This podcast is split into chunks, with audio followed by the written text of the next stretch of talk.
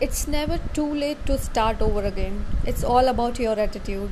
Change your attitude of getting demotivated. Never give up. Go for it. Make a difference.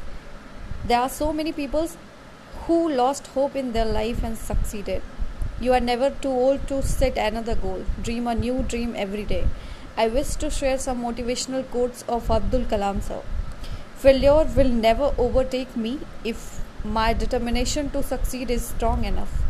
Don't take rest after your first victory because you fail in second. If you fail in second, more lifts are waiting to say that your first victory was just luck.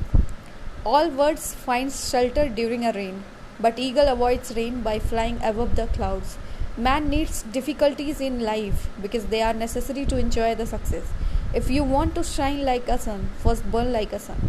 All of us do not have equal talent, but all of us have an equal opportunity to develop our talents be more dedicated to making solid achievements than in running after swift but synthetic happiness. Thinking should become your capital asset no matter whatever ups and downs you come across in your life. Without your involvement, you cannot succeed.